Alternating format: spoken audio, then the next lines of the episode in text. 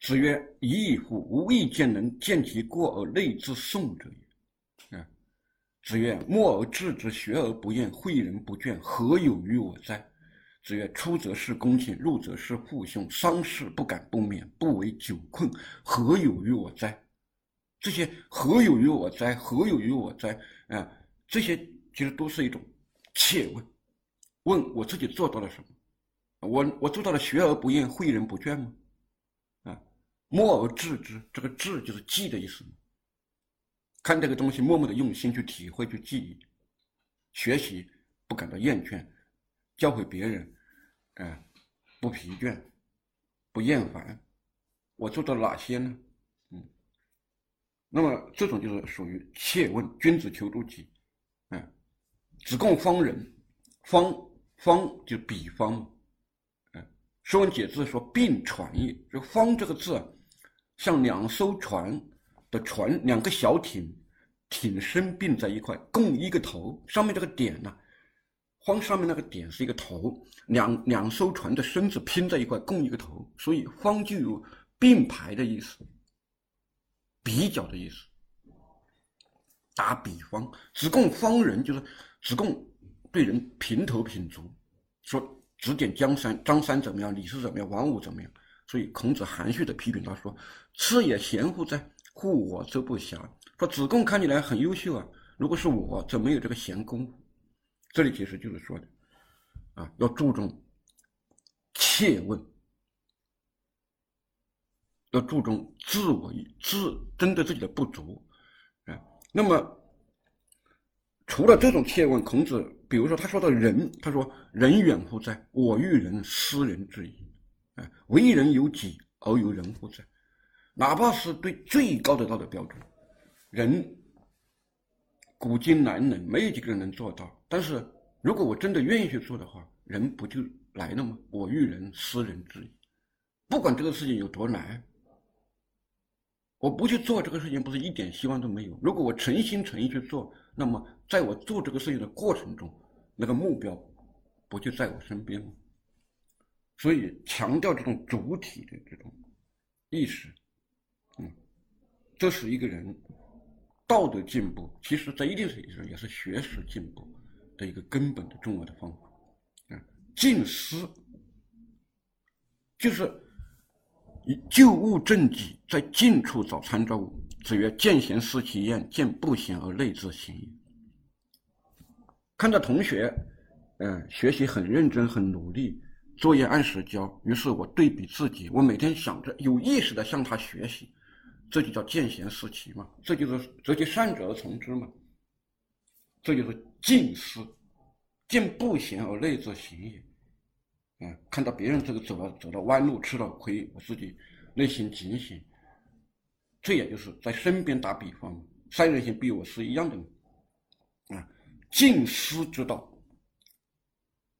能进取辟，啊，孔子说：“能进取辟，可以人之方也已。”啊，我认为啊，实际上人生的学习，尤其是道德的进步、心智的成长，为什么我把切问见思当成最重要的方法、第一位的方法？可能大家都都觉得好像，呃，有时候动不动就是。跟小孩说：“你看人家家的孩子怎么样？你看隔壁、隔壁、隔壁家的小明怎么样？我们大家都有时候说别人家的孩子、别人家的班主任、别人的老师、别人的学校。但其实，如果我们真正把这种意识让孩子、让人真正到他内心深处有这一种自觉，能够见贤思齐、见不贤而内自省，那么我觉得这是一种受益终身的。”道德长进，同时也是一种人格进步的方法。我是觉得很有效。我我人生第一次给别人让座，我一直清详清晰的记得。我以前小学、初中、高中写了无数作文啊，什么小小明捡到捡到一块钱，然后交给警察叔叔，警察叔叔，然后做好人好事。但是我从来就没有这种真正去在公共汽车上让座的意识，直到大学的。大四，我跟一个同学去，当时坐公共汽车，我他两个坐在那个那个车上人人比较少，开始我们两个坐在靠窗的单排座，我坐前座，他坐后座，我们两个在在车上聊天。那聊着聊着，我头反过去看，怎么回事？后面坐了一个老老太太，啊，我这个我这个同学已经站起来，站在车厢里面抓住那个那个扶手，哦，我突然明白了，原来是他给这个老太太让座了。而这个老太太是在我先经过我才到达她的，我坐前面，她坐后面，所以我当时我觉得如坐针毡，我我真的我觉得我的思想品德境界不如她，所以后来下一站又上了一个老头，然后我马上站起来，那个老头坐着，然后我站起来，然后我跟那个同学，我我突然觉得我终于和你平起平坐了，这就是我人生第一次给别人让座，而这是来自于我的同学的启示。见贤思齐，见不这就叫近思。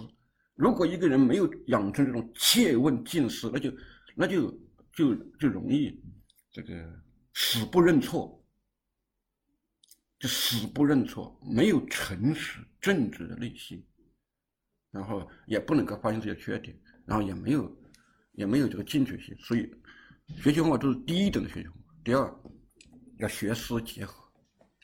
学思结合，这里，这里我们通常可能以为这是一种学习文、学习这种文化知识的方法，就是未必。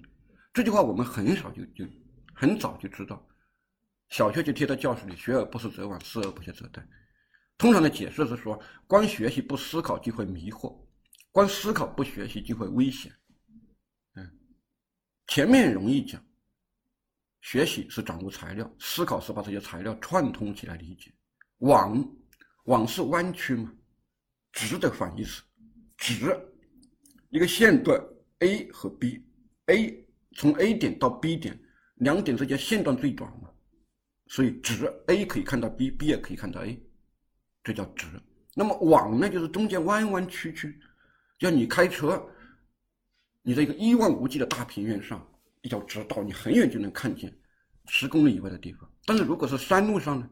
那你转弯去不是要鸣笛吗？那就是往啊，因为弯弯曲曲，所以你就找不到方向和出路，所以就迷路了。学而思，这个思就要对学的材料进行整理、进行梳理。所以呢，实际上学而不思，我认为实际上相它相当于的这个感性认识与理性认识，类似于感性认识、理性认识。这个学是碰到一个材料。而这个思是用理性认识把这个感性认识加以整理和升华，这样才不会迷惑，才有有条理清晰的概念。那思而不学则殆呢？这个题目就是很难的。思而不学则殆，这个殆怎么讲？你说光思考不学习就危险了，那为什么会危险呢？何种危险呢？这个危险是会感染新冠病毒吗？这个危险是会死人吗？这个危险是会破产吗？没有老师给我们讲清楚什么叫思而不学则殆，我觉得这就是一个问题。我们来看看，朱熹说：“不求诸心，故分而无得。”这个容易讲，学而不思则罔嘛。他认为心是古人认为心是主这个思维的嘛。如果不进行思索，分而无得，分就是暗嘛，暗看不见路嘛，找不到方向，无得。不习其事，故危而不安。习其事，那他把这个学思而不学，这个学变成了习其事了。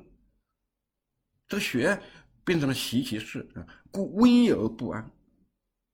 什么叫危而不安呢？也没解释。这个不安，不安是一个人心里不安，还是坐在某个位置不安分等等？危而不安，何来？哪个哪个范畴？哪个方面不习其事？就是就显得非常的空疏，就理学啊这个味道讲了讲了个道理，但是实际上不是特别的确确切。杨伯峻，呃，上世纪八十年代以来，伦理伦论语上影响比较大的一个著本，嗯，杨伯峻先生说，只是读书却不思考，就会受骗。他说，学而不思则罔，这个罔啊，变成了受骗啊，只是空想却不读书。就会缺乏信心，思而不学则殆。他说是缺乏信心，嗯，这个和朱熹讲的这根本不是一码事啊。钱穆说，呃，殆此字义两解：一微殆，一疑义。这微代又怎么必易疑呢？思而不学，则事无真验，疑不能定。微代哦，意思是他说微代不安，是因为心里疑惑，疑不能定。心里疑惑，所以我不安。我不知道这个题目到底做对没有，不知道今年高考我能得多少分，所以拿不定主意，所以我不安。啊，然后说这个微怠是因为事无真验。第二疲怠，啊，说精神疲怠，无所得。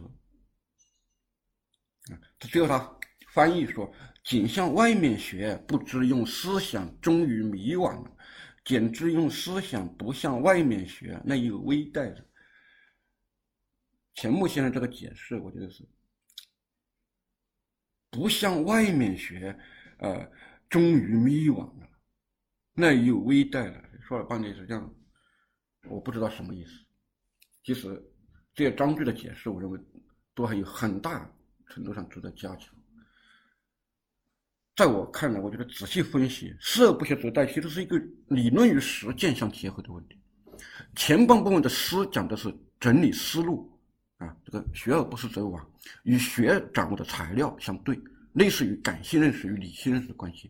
后半部分的思指的是主观构想，学则是客观实践，类似于主观想象与客观实践的关系。比如说，我给举《论论语》中一章来讲，子张学甘露。子张啊，学怎么样才能够得到露，就是薪水嘛，愤怒嘛。怎么样才能有关注？实际上，甘露就是甘，就是读一声求啊。怎么样才能够找到一个官职来做？孔子说：“多闻缺疑。”闻就是听嘛，多听，把那些有疑问的、拿不定主意的、缺就空白，留个空白不说。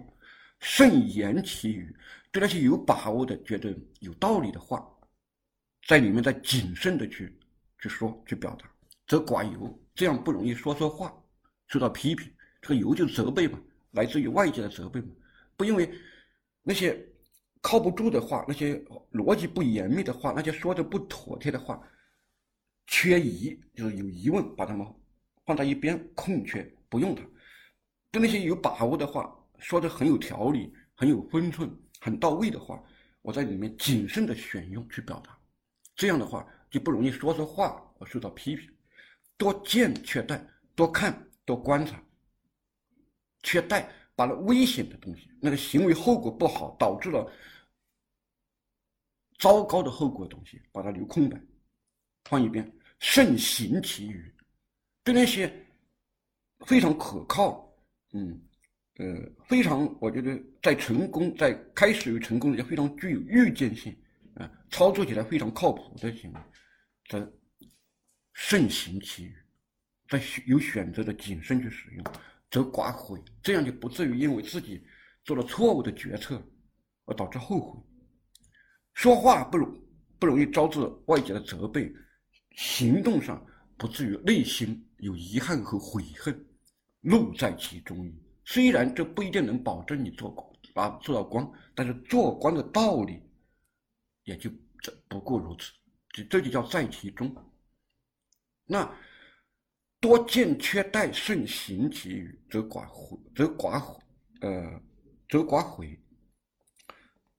缺待、见、待、行这三个字，都是同一个范畴的。多见、缺待、慎行其余，所以这个代应该是行为后果的一种危险。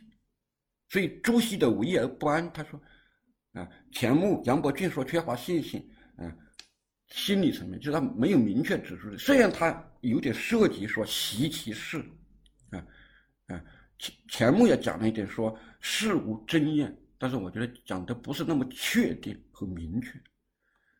我我再引用《诗经》中啊一节来说这个，《诗经·小雅·节南山》里面说：“胡问胡事，勿往君子。是宜是矣，无小人待。”杨伯峻说，在古汉语中，可能这个“往”和“待”啊。这种并举啊，有时候是一种格式。胡问胡事，勿往君子，就是说你胡问，就是你不去调查；胡事是，就是你不去从事。你既不去进行调查，又不直接主管某一部门的工作，勿往君子，那你就不了解情况。勿忘君子就是说，你既然没有调查，又没有具体去管理这件事情，那你得到的信息就不可靠了。那你君子就是地位高的人，你向他们报告，你去管，你去呃出席这个委员会的这个这个委员会的这个调查会议，那你提供的是错误的信息的。所以勿忘君子，这个枉就是期望，就是不实的信息。是疑是疑，无小人待。是是发语词。疑是指心平，啊，既见君子，我心则疑，平心是疑，因为心平了，所以那些错误的、暴力的举动啊就停止了。是疑就是停止，心平则则行动停止。无小人待，应该是无待小人的一个倒装。小人，君子是地位严的君子嘛？那些高高在上的就这诸侯啊、三公啊。卿大夫，小人就是深得小老百姓，是宜是宜，无小人待，就不要危害老百姓这生，这他们的这这一点点小小的家业。所以勿枉君子是观念上欺骗，无小人待是指你的社会政策伤害了老百姓的利益。所以，如果从这个这个方面来讲，思而不学，则殆。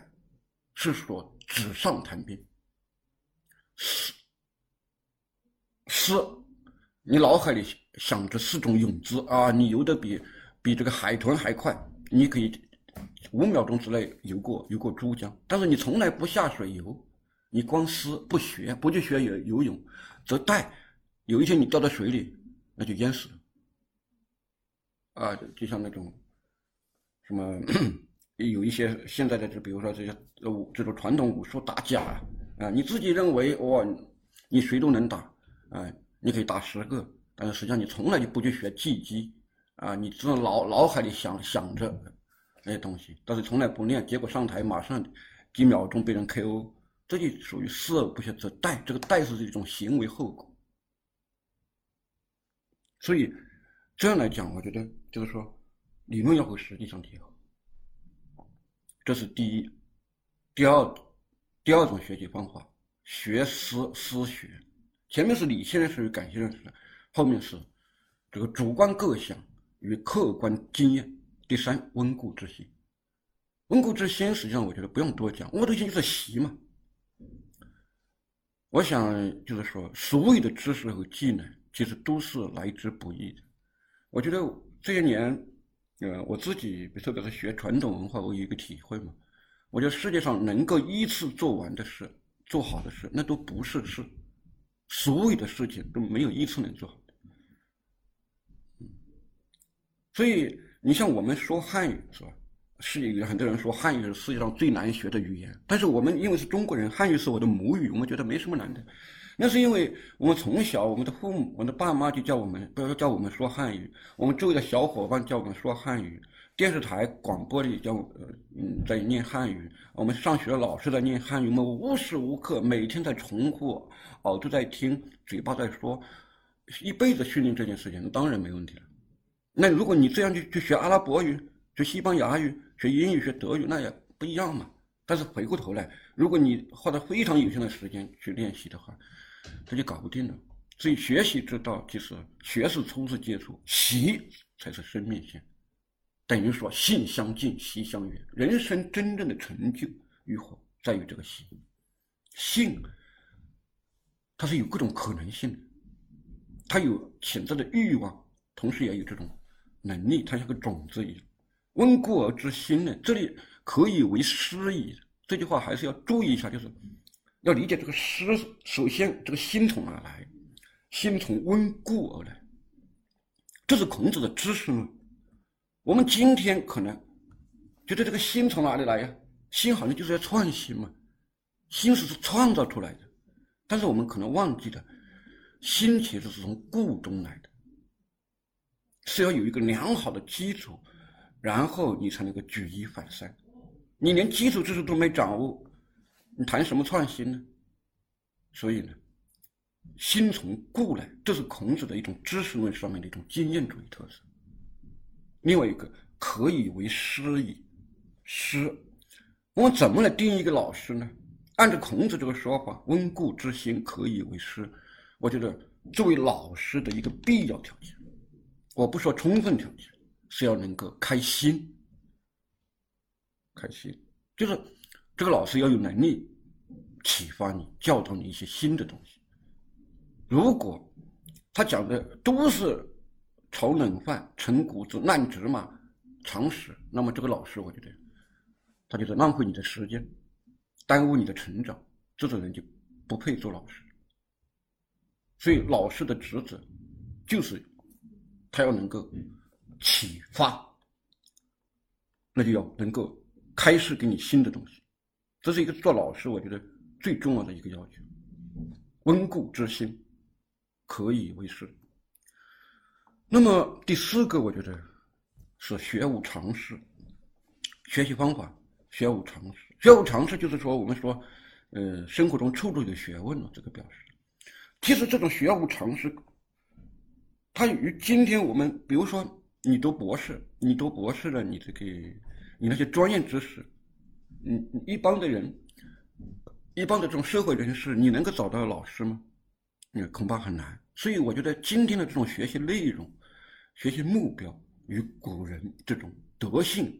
啊，这种成德成君子这种学习差别很大，但是学问之道，它的基本的道理和规律有些东西还是相通的。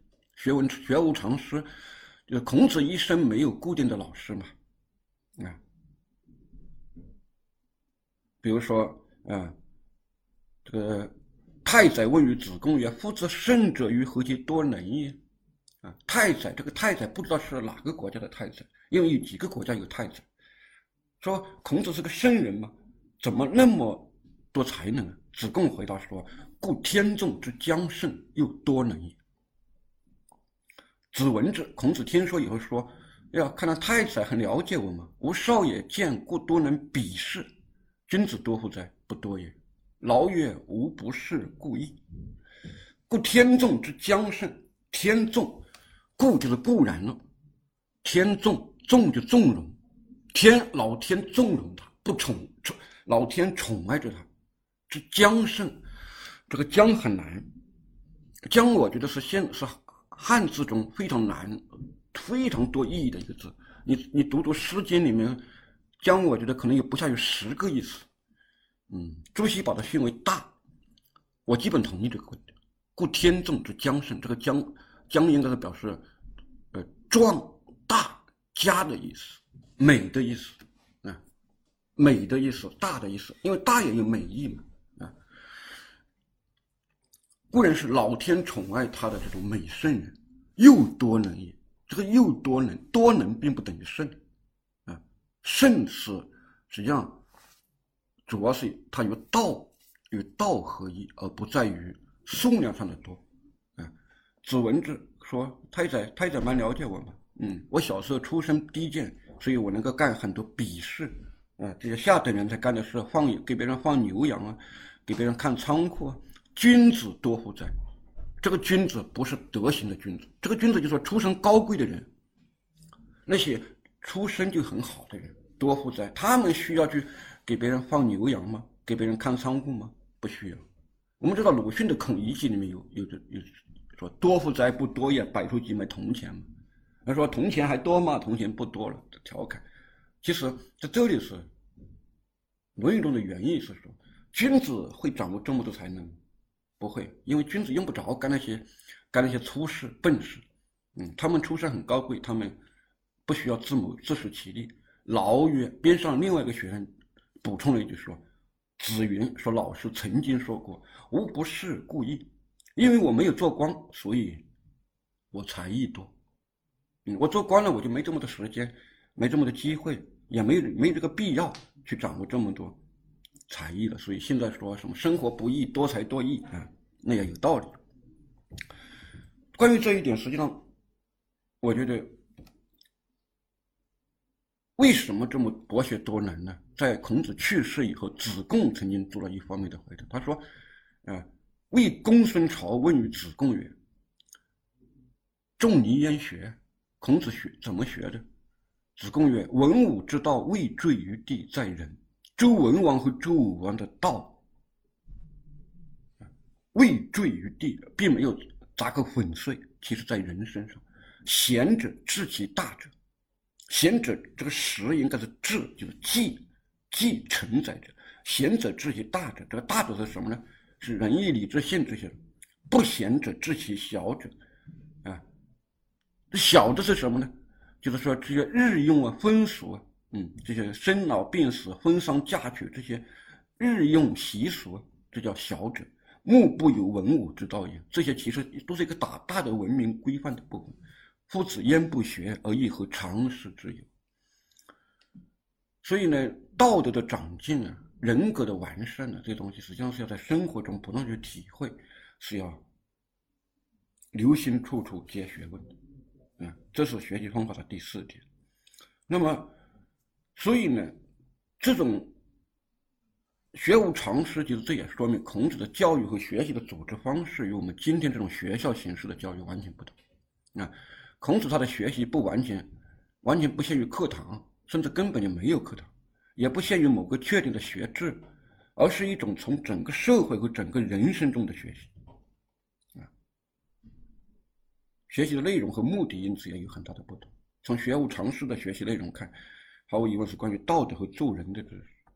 那么，在学习方法的四点：切问近思、学思结合、温故知新、学无常识以外，还有学习环境。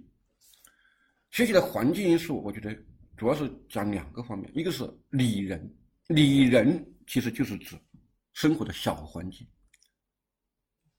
啊。因为孔子几乎不谈自然环境，那么礼人，孔子说：“礼人为美，则不处人焉得志？”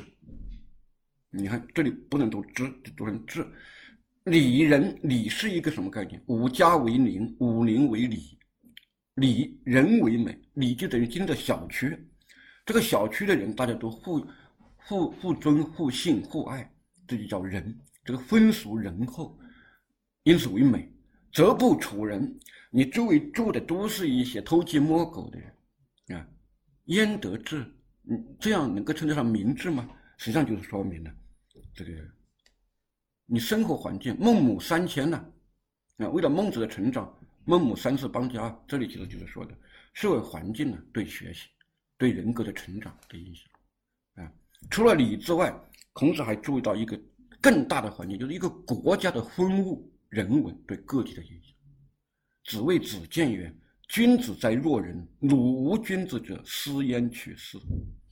嗯，孔子评价子建说：“这个人是君子啊！如果鲁国没有君子，他到哪里获取君子之道呢？”思前面这个思是子建，后面这个思是君子之道。那就是说，因为鲁国这个道德文化非常深厚嘛，所以。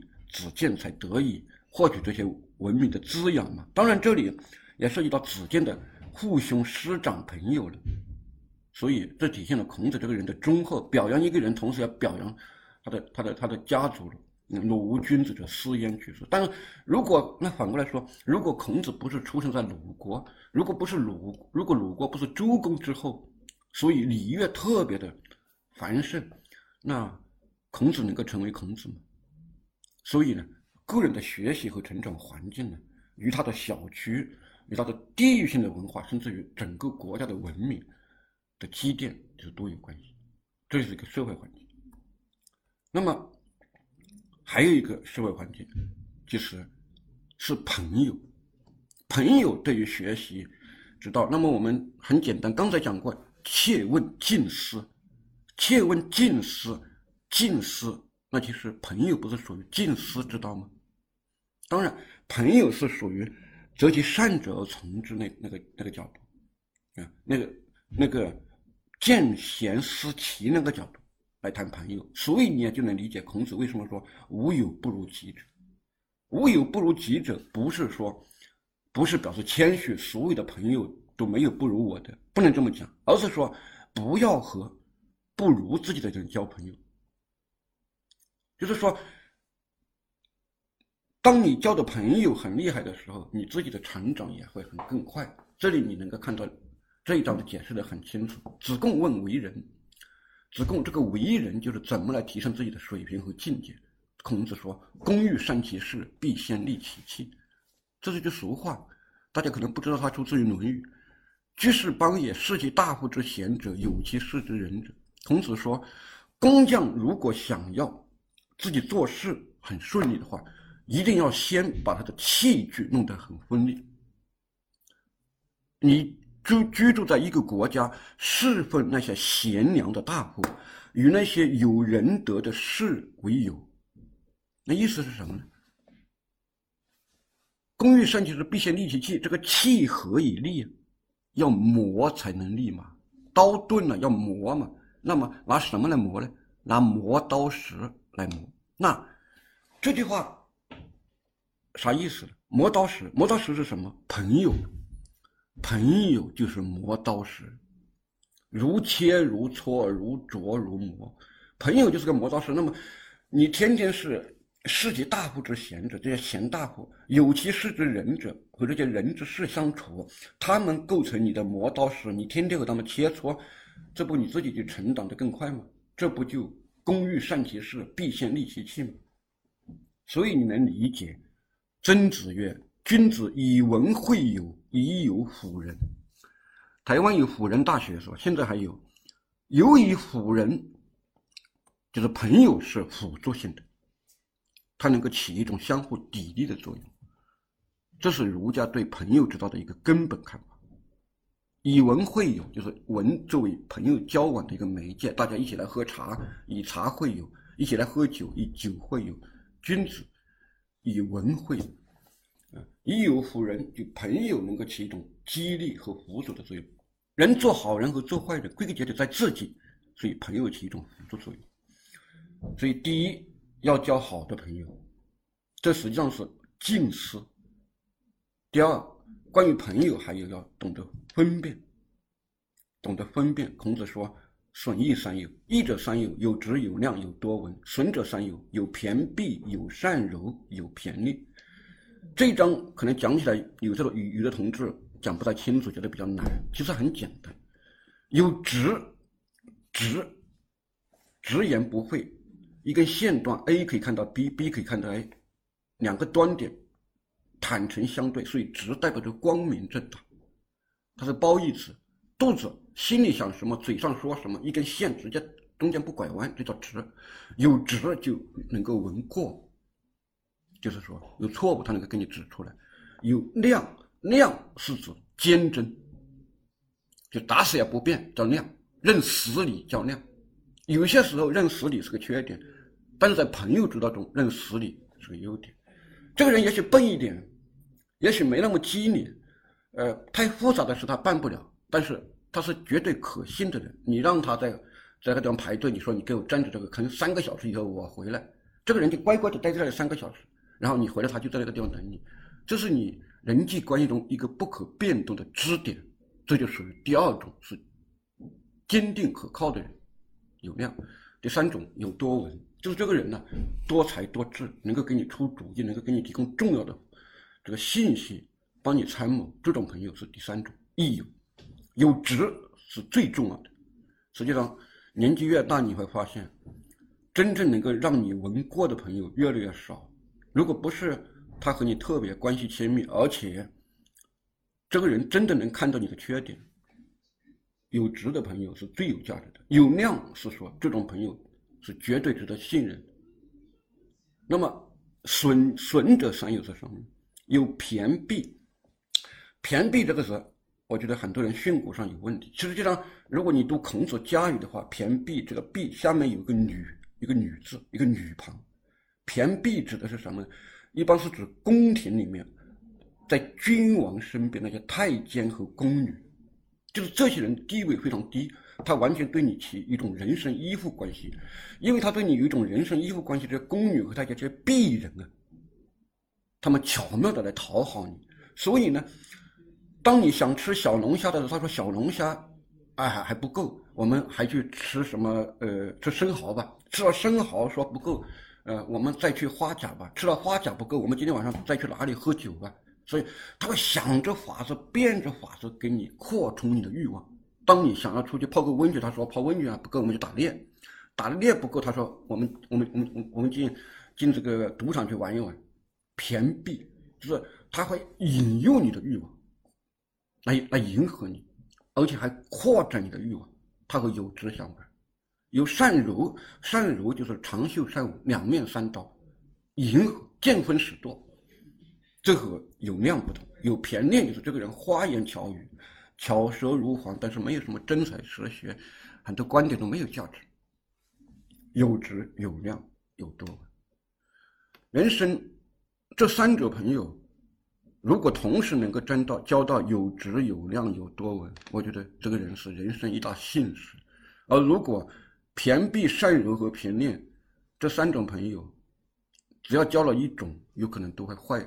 败坏你的人生，因为交做朋友比比呃面对敌人有时候更可怕，所以学习之道，朋友之道。第二点要懂得分辨，第三个方面是朋友之间要注意必要的距离，就是朋友毕竟五伦关系，它是它不同于父子，不同于夫妇，不同于兄弟，它不是一种血缘关系，它也不是君臣，是一种政治关系。朋友是。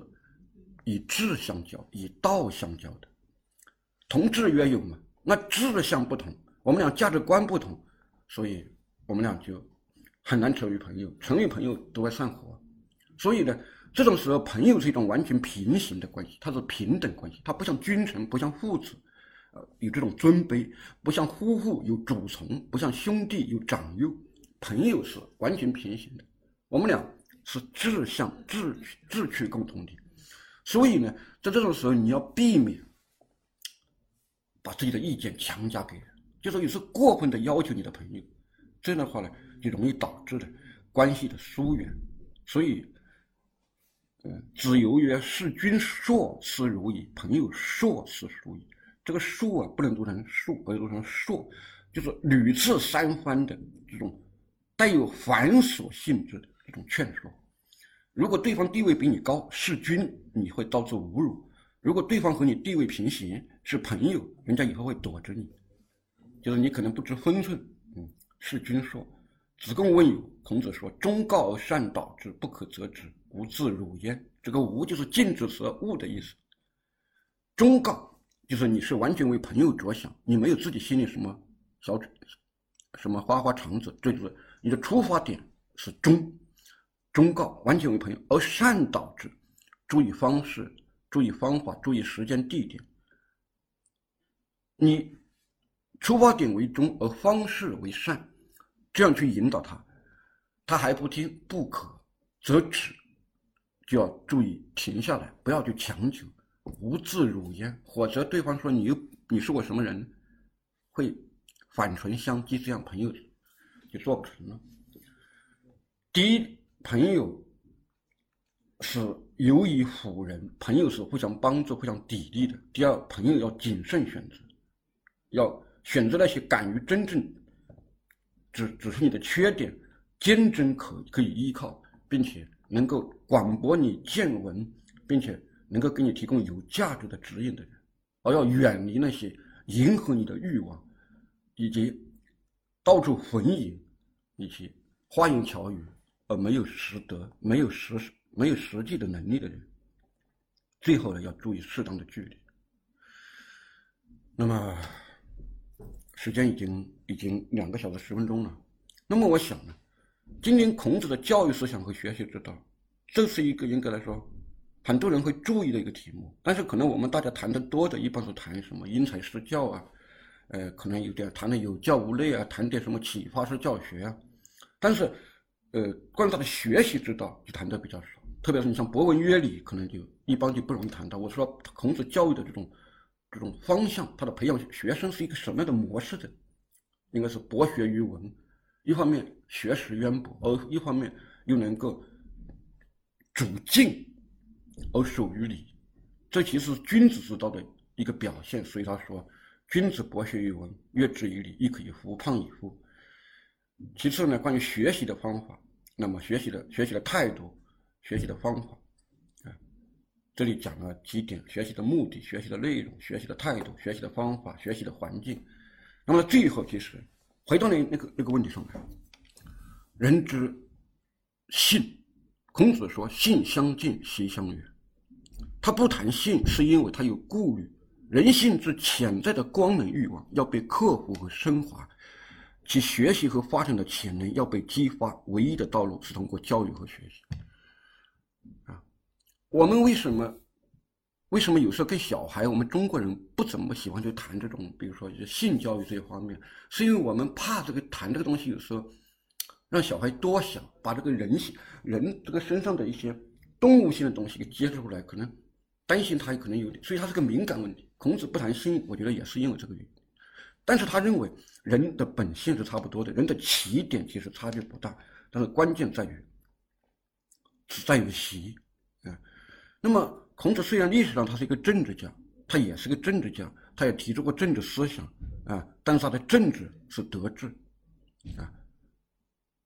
孔子首先和始终关注的都是天下有道。那么，不管是政治改革，还是风俗改良，还是人生完善，总之希望是在人身上，是在有德的君子身上。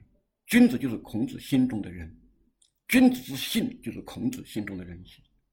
与孟子说人性本善不同，孔子心中这个人其实就是他的人，就是人，这个人就是君子。一个人要通过教育，通过学习，才能够成为一个完整的人，一个真正的人。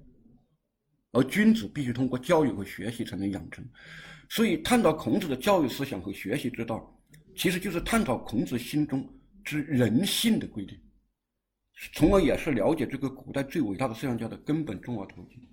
就是你从教育思想、呃教育内容、学习态度、学习方法、学习环境这里面着手，我觉得，嗯，你想。孔子这个人，特别是他的晚年，他招学生，嗯，他在政治上已经退隐了，呃，他真正在千秋后世，呃，留给中国的，可能他的教育的这个影响，可能还要胜过他在从政方面的影响。那么，从他的教育思想这个角度来探讨，其实他就是说，要怎么样才能够培养出君子来？我们要学习，就是要人要怎么样才能成为君子？嗯，我们要注意一些什么样的方法？要注意一些什么样的态度？我们的基本方向是什么？